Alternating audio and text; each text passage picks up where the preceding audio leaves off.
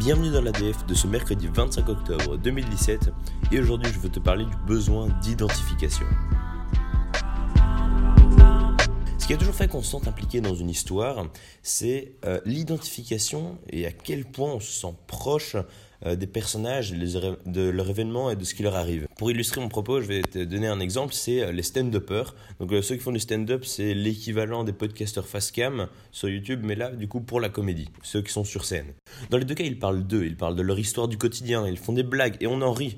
Alors, on n'en rit pas d'eux et on ne rit pas de ce qu'ils racontent, mais on rit avec eux. Parce qu'on se reconnaît dans les situations qu'ils dépeignent et on, se reconnaît dans les raisonnements qu'ils suivent. Quand un stand-upper ou un YouTuber parle de lui, en fait, il parle de nous et on aime ça. C'est pour ça que j'ai tellement euh, été euh, happé par Bref. C'est pour ça que j'ai tellement aimé cette série. Euh, tu connais sûrement cette série, sinon euh, tu peux aller la découvrir parce qu'elle vient d'être mise en ligne sur YouTube. Euh, donc tu peux tout aller voir gratuitement. Tu n'y passeras pas plus de deux heures pour les deux saisons et c'est vraiment une petite perle à découvrir. Si il y a tellement tout le monde qui regarde Bref qui a aimé, c'est parce que parmi les 80 épisodes, on se reconnaît sûrement dans quelques-uns d'eux. Euh, on peut tous lier des événements du personnage principal avec sa propre vie. On peut tous se reconnaître dans des situations, que ce soit sa vie amoureuse, sa vie au boulot, euh, ses différents amis, etc., etc. Et en plus de savoir s'identifier, il y a aussi beaucoup d'autres choses qui font de cette série une vraie perle. Ça, c'est euh, surtout grâce à Navo, qui est l'auteur de la série.